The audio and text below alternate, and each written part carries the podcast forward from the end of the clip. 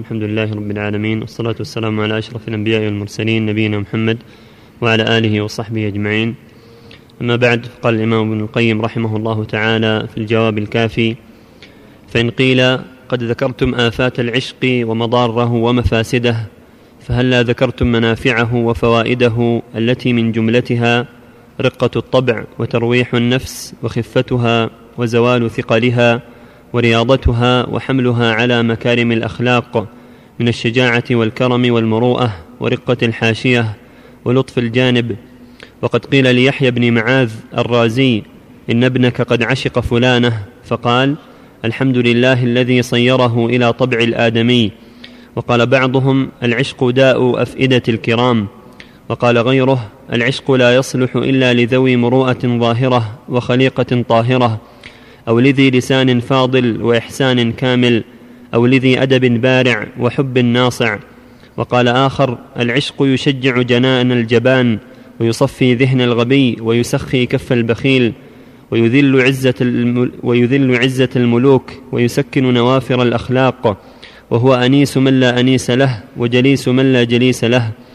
وقال آخر العشق يزيل الأثقال ويلطف الروح ويصفي كدر القلب. ويوجب الارتياح لأفعال الكرام كما قال الشاعر سيهلك في الدنيا شفيق عليكم إذا غاله من جانب الحب غائله. كريم يميت السر حتى كأنه إذا استفهموه عن حديثك جاهله. يود بأن يمسي سقيما لعلها إذا سمعت عنه بشكوى تراسله. ويهتز للمعروف في طلب العلا لتحمد يوما عند ليلى شمائله. فالعشق يحمل على مكارم الأخلاق. وقال بعض الحكماء العشق يروض النفس ويهذب الأخلاق إظهاره طبعي وإضماره تكلفي. وقال آخر من لم تبتهج نفسه بالصوت الشجي والوجه البهي فهو فاسد المزاج محتاج إلى علاج. وأنشد في ذلك إذا أنت لم تعشق ولم تدر ما الهوى فما لك في طيب الحياة نصيب. وقال آخر إذا أنت لم تعشق ولم تدر ما الهوى فأنت وعير في الفلاة سواء. وقال إذا أنت لم تعشق ولم تدر ما الهوى فكن حجرا من جانب الصخر جلمدا. وقال آخر إذا أنت لم تعشق ولم تدر ما الهوى فقم فاعترف تبنا فأنت حمار. وقال بعض العشاق وأولو من أولي العفة والصيانة. وقال بعض العشاق أولو العفة والصيانة عفوا تشرفوا واعشقوا تظرفوا. وقيل لبعض العشاق ما كنت تصنع لو ظفرت بمن تهوى. فقال كنت أمتع طرفي بوجهه وأروح قلبي بذكره وحديثه وأستر منه ما لا يحب كشفه ولا أصير بقبيح الفعل إلى ما ينقض عهده. ثم أنشد أخلو به فأعف عنه تكرما. خوف الديانة لست من عشاقه كالماء في يد صائم يلتده ظمأ فيصبر عن لذيذ مذاقه. وقال, وقال أبو إسحاق ابن راهويه أرواح العشاق عطرة لطيفة. وقال أبو إسحاق ابن راهويه. كذا؟ كذا. أبو إسحاق؟ نعم. معروف إسحاق. وش بعده.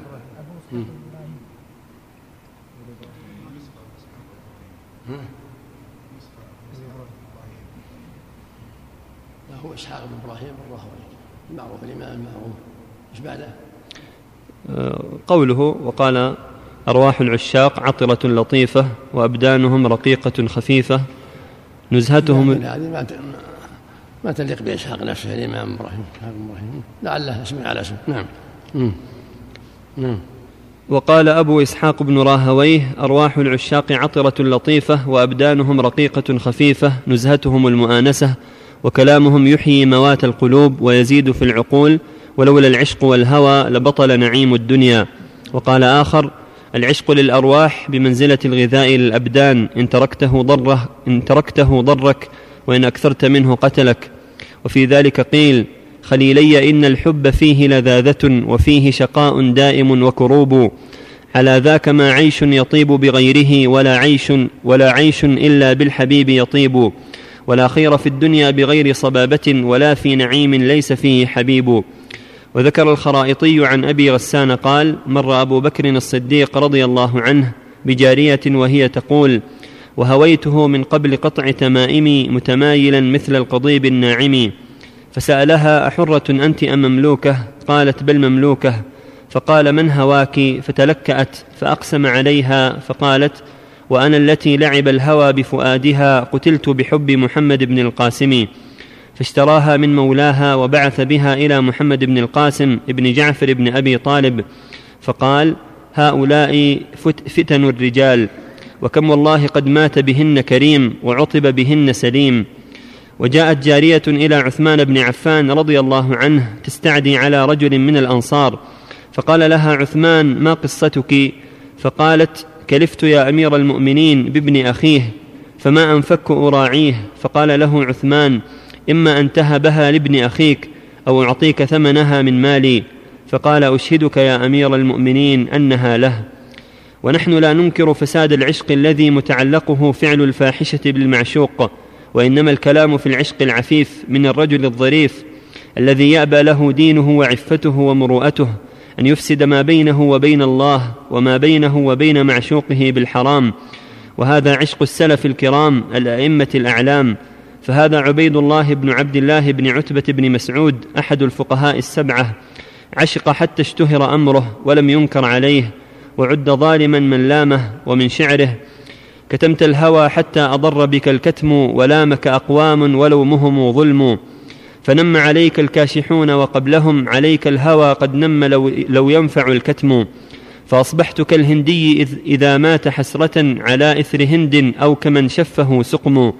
تجنبت إتيان الحبيب تأثما ألا إن هجران الحبيب هو الإثم فذق هجرها قد كنت تزعم انه, أنه رشاد ألا يا ربما كذب الزعم.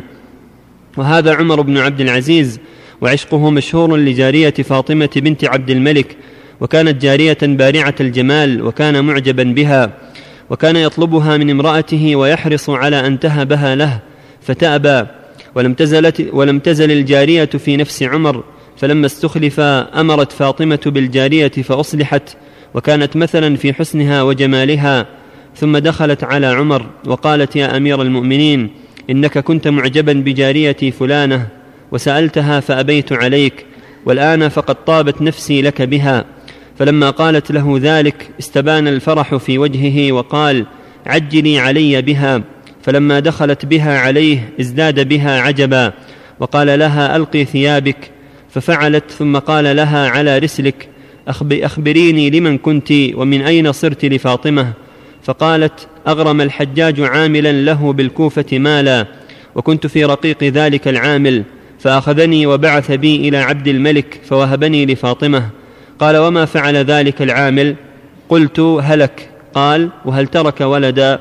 قالت نعم. قال فما حالهم؟ قالت سيئة. فقال شدي عليك ثيابك واذهبي إلى مكانك.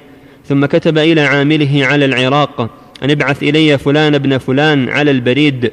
فلما قدم قال له ارفع إلي جميع ما أغرمه الحجاج لأبيك. فلم يرفع إليه شيئا إلا دفعه إليه.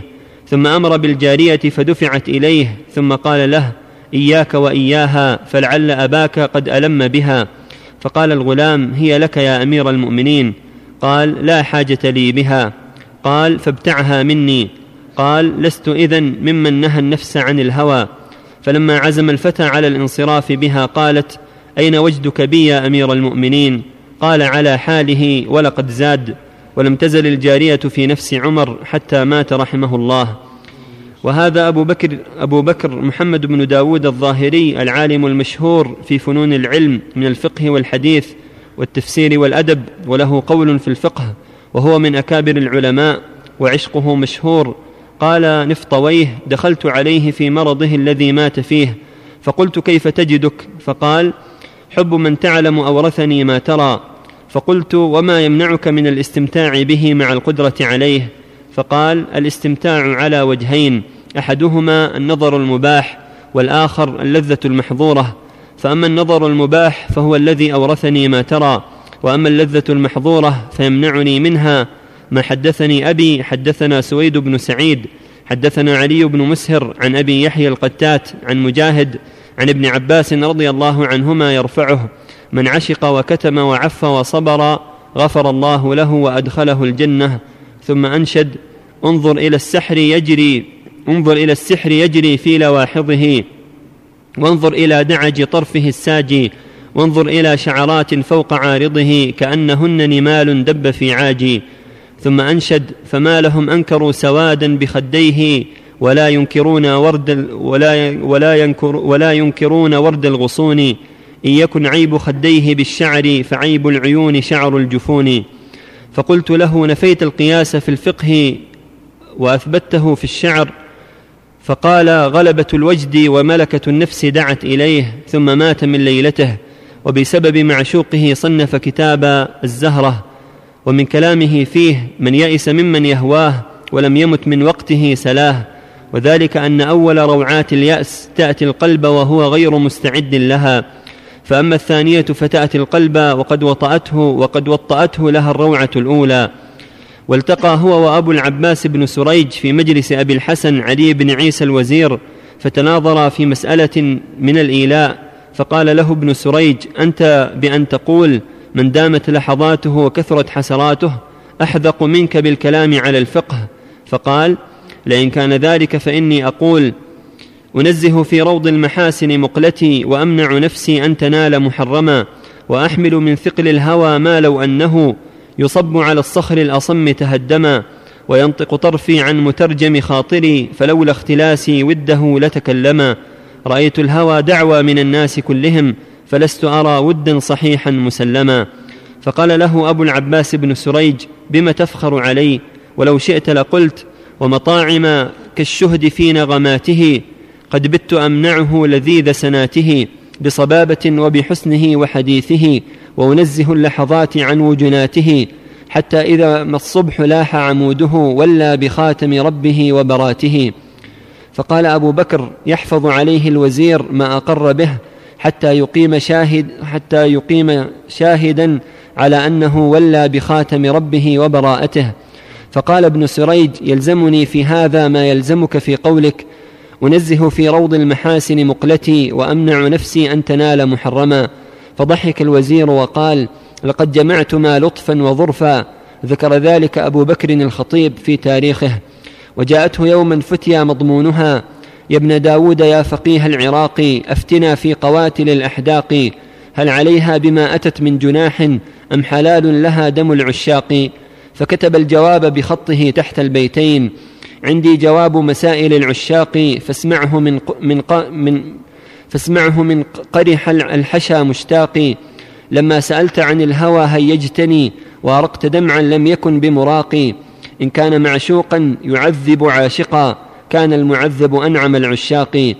قال صاحب كتاب منازل الأحباب شهاب الدين محمود بن سليمان. الرحمن الرحيم. الحمد لله وصلى الله وسلم على رسول الله.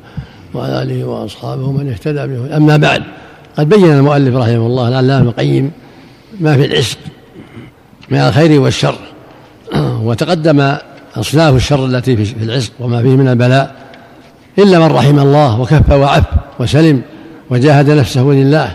وهنا يبين أن العشق الذي يتعلق بمحاب الله ومراضيه وأنه يعشق اتباع الخير وأهله ويعشق ما ما أباح الله وما شرع ويتباعد عما حرم الله أن هذا لا لا لو فيه.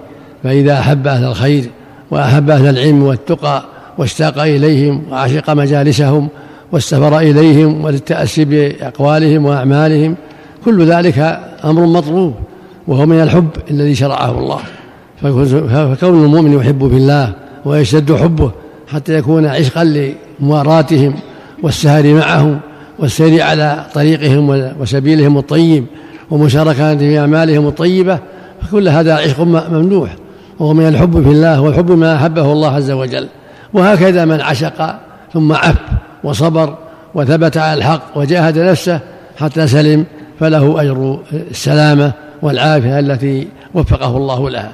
فكثير من الناس قد يعشق بعض الصور ويذكر له فلانة أو فلانة أو فلانة ويحب أن يشتريها إن كانت جارية أو يتزوجها إن كانت غير جارية ثم يصبر ويتعفف ويتحمل المشقة حتى يتوفاه الله سالما فيكون له أجر من صبر واحتسب وكف نفسه عما حرم الله وعن الهوى المحرم.